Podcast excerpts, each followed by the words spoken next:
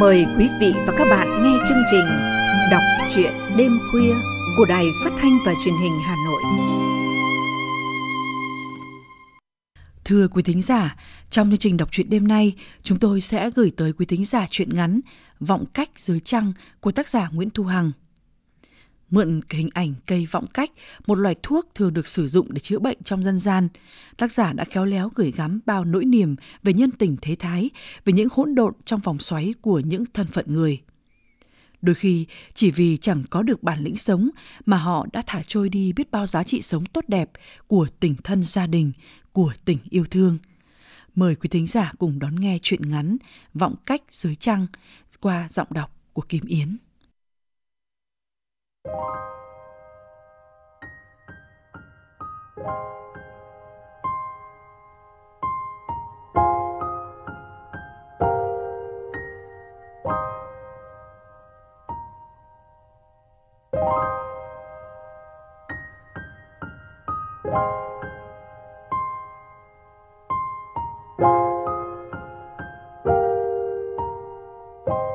Tiếng ho húng hắng của bố khiến tôi tỉnh giấc. Mẹ vừa ngồi dậy, mặt hướng ra cửa sổ. Ánh trăng xiên qua chấn xong, hắt một vạt lên tấm lưng gầy. Mẹ đưa tay bối tóc. Cánh tay trần trắng muốt dưới trăng. Tôi vòng tay ôm lấy. Từ bé, tôi đã thích gối đầu lên cánh tay mẹ. Những đêm đầu xa nhà, là chỗ khó ngủ. Tôi hay ước, giá có mẹ ở bên, chỉ cần ôm cánh tay mẹ là tôi có thể ngủ ngon lành. Tối qua đi tàu về muộn, con ngủ thêm một chút đi. Mẹ ra nhà ngoài xem bố thế nào. Bố con có sao không? Để con ra với. Tôi nắm tay mẹ ngồi dậy, nhưng miệng bỗng ngáp dài. Cứ nằm ngủ đi con, mẹ ra lấy thuốc cho bố uống là ổn. Những ngón tay tôi trượt trên cánh tay mẹ. Mẹ đứng lên, rón rén đi ra nhà ngoài, bỏ lại vạt trăng lơ lửng trên đỉnh màn.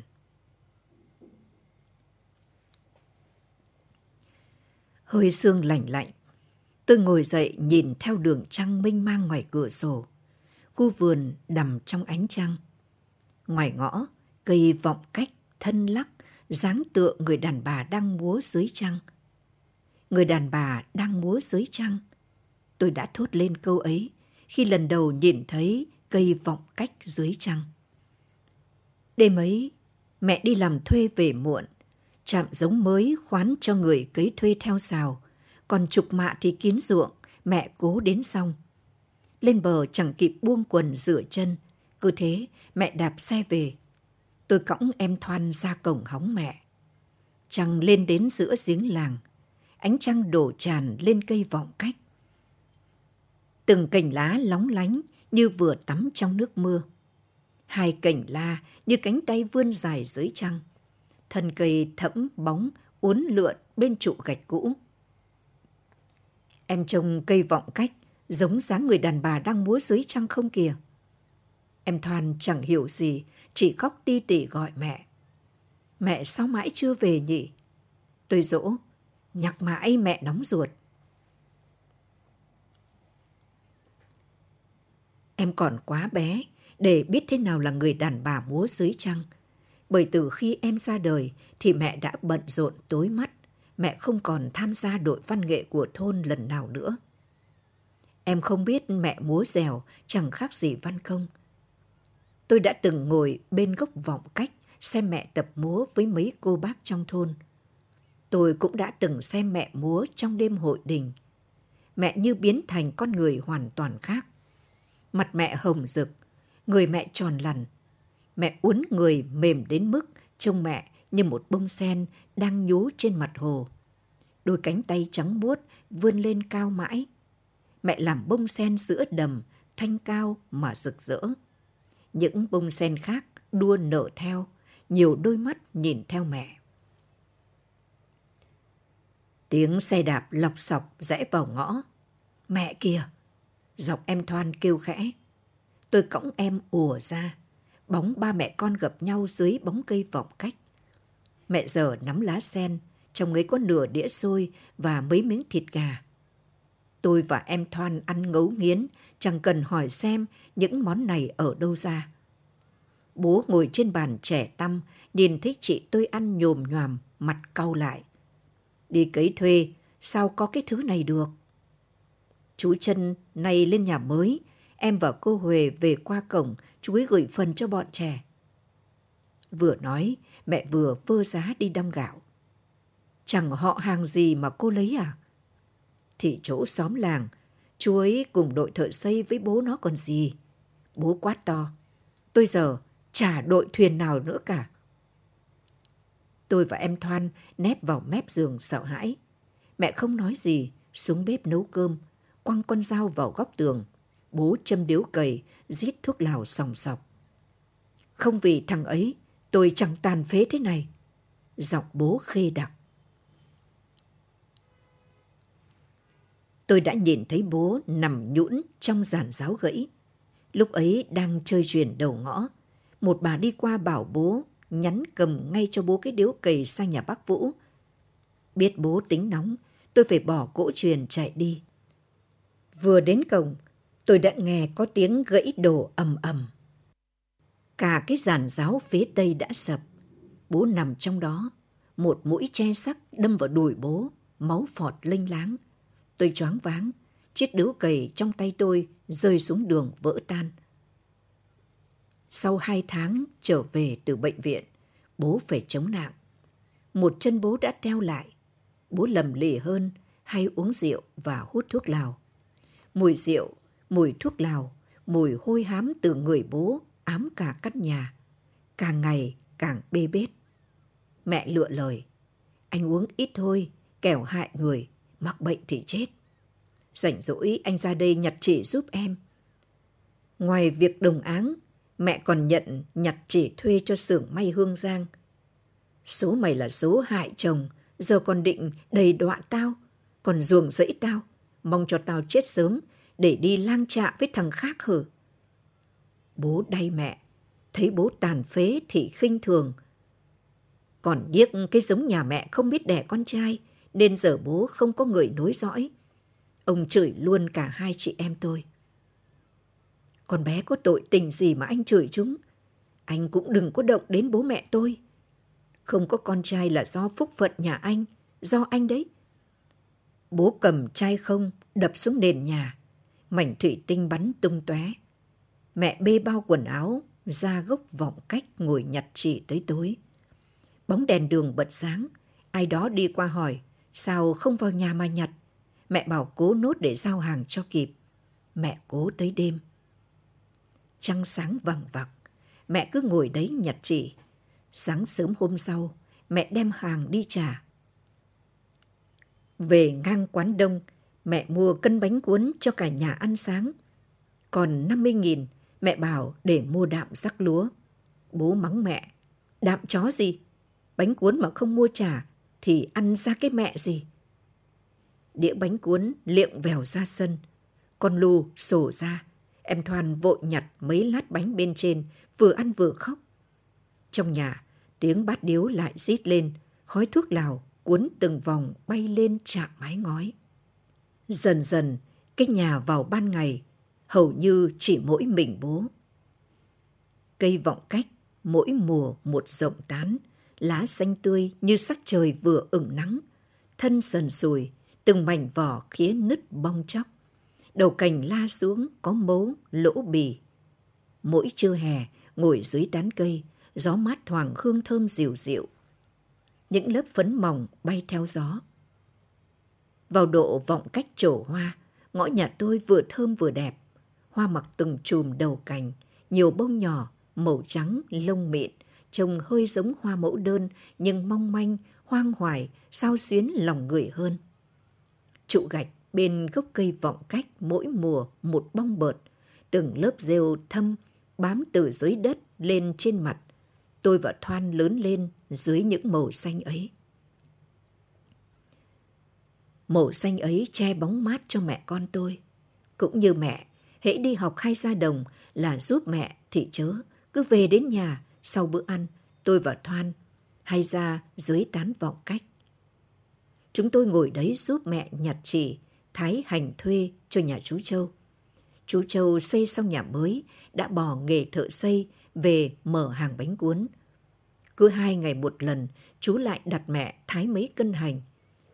Bánh cuốn nhà khác dùng hành thái máy, nhưng nhà chú chỉ ưa hành thái tay. Hành phi lên thơm ngon, lát hành tròn như cái khuyên tai vàng ruộng, dài đều trên mấy chiếc bánh cuốn trắng ngần trông cực bắt mắt. Ai ăn sáng một lần bánh cuốn nhà chú Châu là không bao giờ muốn ăn bánh cuốn quán khác nữa. Mẹ con tôi có thêm việc, dù thái hành cay chảy nước mắt, nhưng ai cũng ham. Cứ chừng nửa tháng, tôi hay cái thoan đến giao hành, chú Châu lại gói cho một ít bánh cuốn, kèm răm lát chả quế. Hôm ấy cũng vậy. Bố tôi ốm, nằm đắp chăn một đống trên giường. Tôi bê đĩa bánh cuốn vào, bố nhòm dậy. Mùi người nghiện rượu, thuốc lào. Lúc ốm hôi không chịu được. sai cái thoan nó không bê, cứ ngồi dưới bếp bắt chân lên ghế ăn bánh cuốn. Nhìn thấy mấy miếng chả quế, mắt bố sáng lên. Ông lần thành giường, đi ra bàn. Đĩa bánh cuốn trắng ngần, từng lát hành vàng giòn tròn như khuyên tai. Đĩa rau thơm xanh biếc, nước chấm, mùi chanh ớt tỏi. Ông chỉ xuống gầm giường. Mày với cho bố cút rượu. Ăn bánh cuốn trà mà không có dăm ba chén rượu thì khác gì bò nhai rơm khô. Tôi nhấc mấy cái chai, đến một giọt rượu cũng chẳng chai nào còn. Bố đang ốm uống rượu làm gì? Đợi khi nào khỏe đi bố. Ông bỏ đũa xuống, mặt biến sắc, cánh tay phải run lên. Đã hai ngày nay không có hớp rượu nào, bố thèm lắm, mày chạy đi mua đi. Người nghiện rượu, lúc lên cơn thèm, giọng thật tội nghiệp. Tôi chẳng cầm lòng. Tối hôm qua, bố tôi lên cơn nghiện, không có rượu, miệng sùi bọt, chân tay ngửi ngợm, run lên bần bật. Lúc sau, lăn ra nền nhà, người co giật nhẹ. Mẹ tôi phải bóp rượu gừng. Bố há miệng như là cá ngạt dưới ao, bọt mép chảy ra. rót cho xin ít. Mẹ thở dài, nhưng cũng phải nghiêng chén. Rượu gừng rơi vào miệng bố. Mẹ ngồi xoa bóp cho bố giã tay, cơn co giật giảm dần. Mẹ giấu chai rượu gừng xuống góc bếp. Rượu này phòng cảm mạo, đừng cho bố chúng mày biết. Khi thoan cười khẩy. Chỗ ấy buổi chiều con thấy bố tìm mãi đấy. Mẹ lại giấu trong cái chum đỗ. Cái thoan giọng chua ngoa. Cũng thấy mở chum đấy. Thằng U Kha kể. Bố chống gậy, lết vào nhà nói chơi, xăm soi lên bàn thờ với gầm tủ, nhìn thấy cút rượu thắp hương, đã xin bằng được. Bố uống xong thì lăn ra đất ngủ, gần trưa mới mò về cho. Nghe nó kể, có tụi trẻ con trong xóm ở đấy, con thấy nhục mặt quá. Bố mày thế, xóm này ai chả biết. Kệ đi, không được nói thế. Không kệ được, ông ấy là hàng xóm đâu mà kệ. Mẹ bê bao quần áo ra gốc vọng cách. Thì con cứ coi như hàng xóm. Hai chị em mày chẳng mấy mà lấy chồng. Mẹ còn phải ở với ông ấy cả đời. Mẹ sao phải khổ, bỏ quách đi cho nặng nợ. Cây thoan nói giọng lạnh tanh. Tôi lử nó, nó dương mắt lên lử giả. Bỏ được mà dễ à? Kiếp này mẹ sẽ trả nợ hết, để kiếp sau không gặp lại làm gì.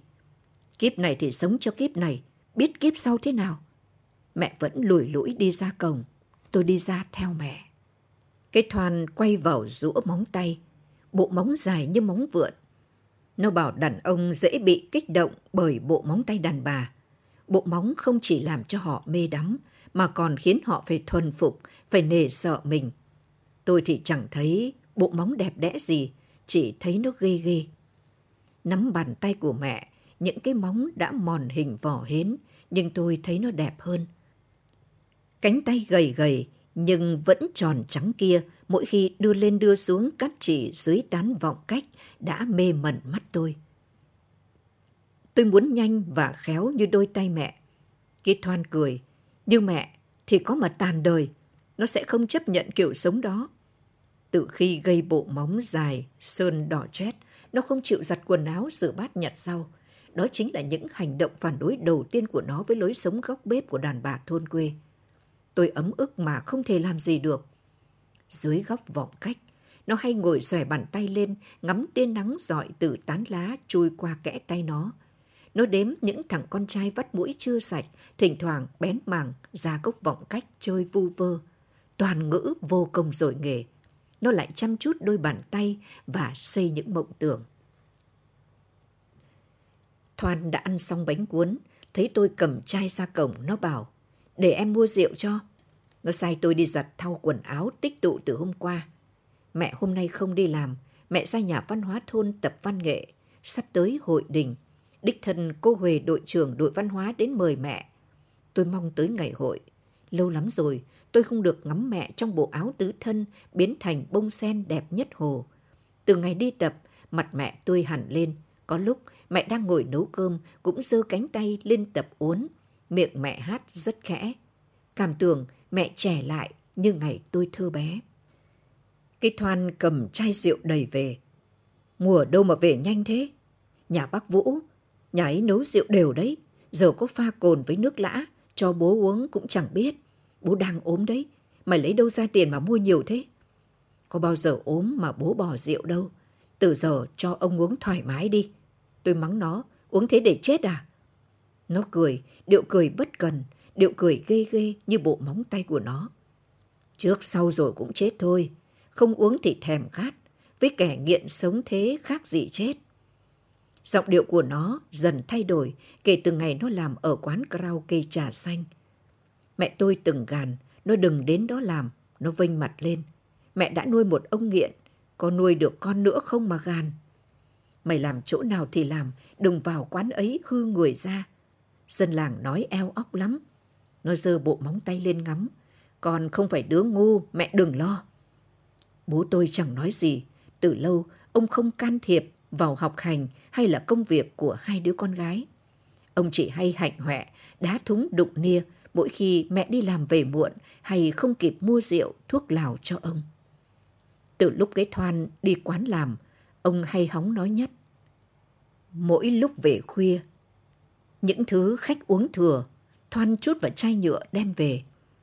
Bên chiếc điếu cầy, bố tôi đợi nó hàng đêm. Những chén rượu chút đã biến đêm thành ngày. Bố say triền biên. Mỗi đêm say, bố tôi cứ đánh đu lên cửa sổ nhìn ra ngoài ngõ. Không biết dưới trăng, bố có nhìn ra cây vọng cách như người đàn bà đang múa. Trăng lên tranh chếch ngọn vọng cách, cả ngõ sáng huyền ảo, những tán cây xanh thẫm, đom đóm từ dưới ao bèo bay lên vòng cây lập lòe. Dọn dẹp dưới bếp xong, tôi định lôi bao quần áo ra cắt chỉ, thì thấy bố đang đứng cạnh cửa sổ, tay bám vào chấn song eo uột như một dây leo cớm nắng. Tôi rón rén lại gần, nhìn theo hướng ấy, qua sân trăng là tới cái ngõ dài hun hút. Dưới tán vọng cách, mẹ tôi đang tập múa cùng cô Huệ cô Mây. Đôi cánh tay mẹ mảnh mai như đài sen đang vươn lên dưới trăng, cái cổ cao gầy như ngó sen ngửa ra sau, ánh trăng tỏa lên khuôn mặt nhỏ bé của mẹ, chảy xuống cổ, tràn xuống cánh tay. Đứa con gái cô Huệ đứng xem cũng bắt trước múa. Chú Châu nâng cây sáo lên môi thổi. Ngõ ngập ánh trăng, ngõ vang lên điệu nhạc du dương trầm bồng. Mùi hương của cây vọng cách bay tới tận cửa sổ. Mắt tôi, tai tôi bị mê hoặc. Bỗng bố tôi quay lại, đạp mạnh chân vào chiếc ghế khiến nó đổ, đập vào chai rượu dưới gầm bàn. Chai rượu vỡ toác cổ. Bố lôi lên, miệng hập vào chỗ mảnh chai vỡ lởm khởm nhọn hoắt, cứ thế tu ừng ực. Tiếng sáo ngoài ngõ vẫn réo rắt vọng vào. Cổ bố nổi cục đỏ như là cổ gà trọi, mắt bố ngầu đỏ, miệng thở phì phì. Cái thoàn lại đi làm về muộn, người nó toàn mùi rượu, nó xách về hai lưng chai rượu ngoại. Mẹ vẫn ngồi nhặt chỉ đợi nó. Mẹ nhờ chỗ chú Châu xin cho con vào công ty giày da rồi, từ mai con bỏ quán hát đi. Vào đó để bị vắt kiệt bên những cái máy á. Người ta làm có giờ có giấc, con không thích làm thêm thì thôi. Chú Châu bảo con cứ sang gặp chú. Bố uống xong một lưng chai giọng hầm hè. Nhà cô đừng có vẽ đường cho hiêu chạy. Cái thằng Châu khốn kiếp ấy là khắc tinh với cái nhà này. Chú ấy có người quen trong công ty bảo giúp con bé. Giúp cái mà nhà nó, thằng đều cáng ấy. Nó dụ dỗ cô đi múa máy chưa đủ, còn dụ con bé à? Tôi là tôi cấm tiệt hết, bỏ ngay cái đội đĩ đuổi ấy đi nhá. Lần đầu tiên mẹ cãi tợn, anh chẳng có quyền cấm đoán tôi. Tôi thích thì tôi đi múa đấy. Anh làm được gì cho cái nhà này mà dám cấm đoán người khác? Thoan cười như ngô nổ. Nó còn vỗ tay bồm bộp hoan hô. Bố tôi rút cây gậy vẫn dùng để chống đi định vụt mẹ. Nhưng mẹ tôi tránh được bỏ vào buồng. Bố mất đà, ngã vập mặt vào chân bàn. Máu từ mũi chảy tứa ra. Cái Thoan nguẩy mông đi theo mẹ. Tôi nâng bố dậy, ông hẩy tay tôi ra gầm lên. Cút, cút đi hết cho khuất mắt ông. Tôi đã cút đi. Sau đó, bỏ lại những bao quần áo, những mẻ hành cho mẹ. Con tàu giúp một hồi còi dài lăn bánh ken két trên đường ray chở tôi đi.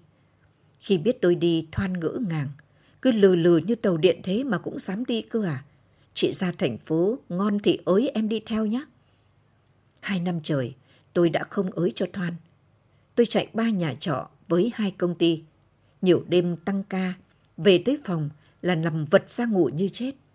Những ngày chạy đơn, làm không mở mắt ra được. Qua Zalo thấy tôi gầy dọc đi trông thấy, Thoan bữu môi.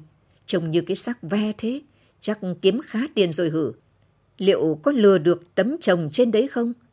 Ở đâu cũng làm thuê mà thôi, tao cũng ngán ở đây rồi. Bố mẹ vẫn khỏe chứ? Mẹ vẫn đang tập múa, sắp hội đình rồi, chị về không? Còn bố, bụng mỗi lúc một phình ra như là bụng cóc. Nhưng tối tối vẫn uống hết, lưng một lưng hai chai rượu chút. Mày cứ mang rượu về khác nào đầu độc ông ấy. Nó xòe tay lên trước màn hình, những cái móng dài như đang rủ xuống khiến tôi dùng mình. Nó lại cười đầy quái đàn. Thế cứ cho là thế, đầu độc là giúp thỏa mãn sự nghiện ngập. Nhưng mà hội đình lần này to lắm đấy. Chị cũng nghiện hội đình, có về để bị đầu độc không?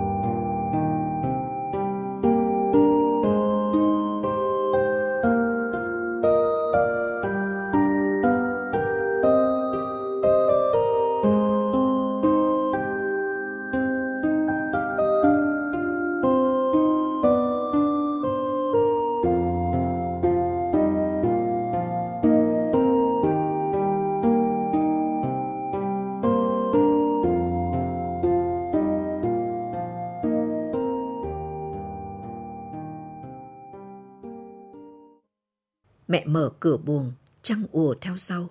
Mẹ con mình vào đỉnh sớm, còn theo đoàn ra sông Thái Bình rước nước con ạ. À. Bao giờ thì mẹ múa? Tối nay, sân đỉnh chính hội. Bố con thế nào rồi? Mẹ cho uống sữa, uống thuốc, đã nấu mì để sẵn đấy. Giờ sớm bố mẹ không ăn. Chuyến xe về đến bến muộn hơn một tiếng vì tắc đường. Nên cái thoan đã không thể chờ thêm đợi đón tôi. Tôi bắt xe ôm về đến nhà, thì bố tôi đang ngồi bó gối trên giường lết ra. Thoan ơi, có rượu mang vào đây cho bố. Mắt bố tôi sâu như hai cái giếng. Tóc bạc trắng sơ xác, đôi tay run run giơ lên phía trước. Con Phấn đây. Phấn à, về thế có mua rượu không? Giọng bố lè nhè. tôi cám cảnh, chân không muốn nhấc vào nhà nữa. Mẹ tôi vừa tới sân vồn vã, vì muộn thế con vào tắm rửa, có cơm cá chê kho giềng, mẹ vẫn để dành dưới bếp. Tôi ôm cánh tay mẹ đi vào buồng. Giọng rượu vẫn đuổi theo. Cái phấn mày đi làm xa về mà không mua rượu cho bố à? Chàng ho nổi lên tưởng rách ruột. Tôi định đi ra thì mẹ ấn tay tôi lại. Để mẹ ra cho uống thuốc. Một ngày đã phải uống lên đến bốn liều. Sương rơi nặng hạt như mưa. Tôi khoác tay mẹ đi ra cổng. Cánh tay mẹ mềm và ấm. Mẹ ngước mắt nhìn tán lá xòa ra đường. Dạo này lá vọng cách vàng vọt quá. Mùi cũng không thơm như trước. Hay là sương muối độc không biết. Ngoài ngõ chú Châu, cô Huệ vừa tới. Đứng đợi mẹ tôi đi cùng. Một cơn gió thổi qua. Lá cây rơi xào xạc. Ai nấy đều mặc quần áo ngày hội người ta đã chuẩn bị kiệu, lễ lạt, chum chóe sẵn sàng ra sông rước nước. Mẹ tôi môi đỏ áo dài. Chợt phát hiện ra thấy thiếu dây lụa hồng thắt lưng. Mẹ loay hoay tìm. Chú Châu lục lại trong mấy cái túi xem có lẫn không. Không thấy. Hay để tôi chạy sang nhà cô em gái cũng có. Tôi mượn cho Quế nhé. Hôm qua vắt lên dây quần áo ở đầu hồi cho đỡ nhầu. Đã nhủ sớm nay nhớ rồi. Giọng nói quan tâm của chú Châu làm tôi không thích. Mẹ cứ chuẩn bị để con chạy về lấy cho. Tôi chạy vù đi. Trước ngõ, sương đã phủ trắng một màu, đường lâm thâm ướt. Dưới gốc cây vọng cách, một người đàn ông đang đứng dạng háng đái bậy. Cái nạng gỗ tựa vào trụ gạch rêu phong như là mũi compa xoáy vào ngực tôi. Tôi nép vào đống rơm bên đường để chấn tĩnh lại, xấu hổ và tức giận. Không hiểu sao bố tôi có thể hành động như thế ở đây được. Cây vọng cách đã cho mẹ con tôi mái hiên thứ hai. Cũng là nơi vui chơi của trẻ con, nơi trò chuyện của dân trong xóm. Tôi từng ngồi tựa vào gốc cây nhặt tóc trắng cho mẹ. Cũng không biết bao lần chị em tôi từng đánh đu gốc cây để trèo lên tìm kèn sâu. Từ trong nhà, bố vẫn nhìn ra xem chúng tôi nhí nháu bên gốc cây này. Sao bố có thể ra đấy mà đái được? Ngay lúc này, Tôi muốn lao tới mà quát to. Những câu ấy vào mặt ông mà không hiểu sao chân tôi không thể nào nhấc nổi.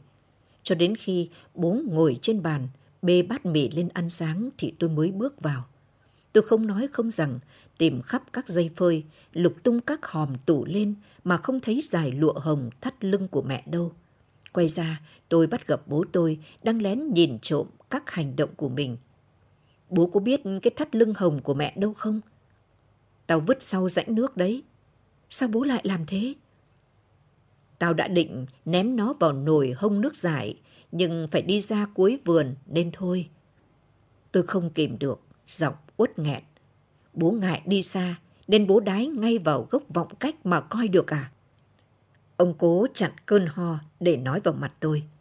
Từ lâu, tao muốn cái cây ấy chết mẹ nó đi. Mẹ con nhà mày không coi tao bằng cái cây chết tiệt ấy. Tao đái vào, tao đái vào, tao đái vào đấy. Nói chưa dứt lời, cơn ho rũ rượi đã kéo đến. Ông khạc nhổ xuống nền nhà. Tôi nhìn thấy trong đống lầy nhầy có máu.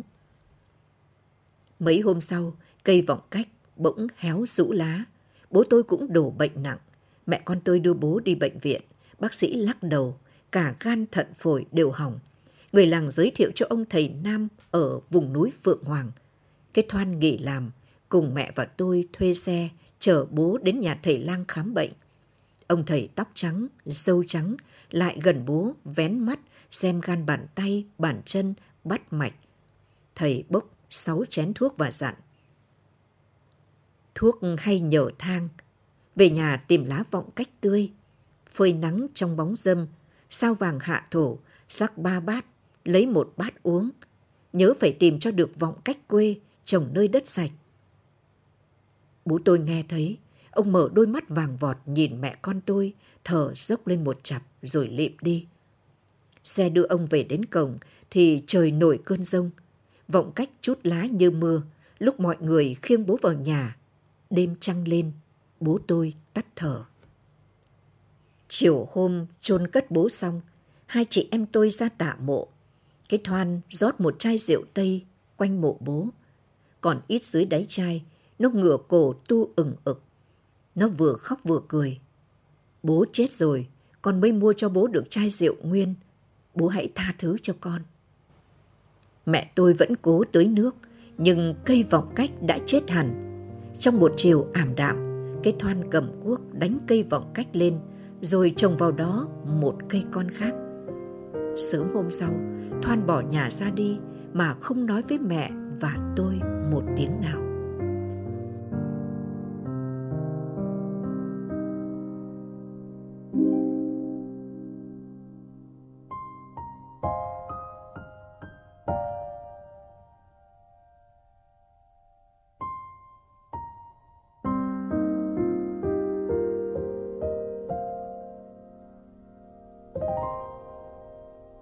thính giả vừa lắng nghe chuyện ngắn Vọng cách dưới trăng của tác giả Nguyễn Thu Hằng. Cảm ơn sự quan tâm đón nghe của quý thính giả. Xin kính chào tạm biệt và hẹn gặp lại quý thính giả trong chương trình đọc truyện đêm mai.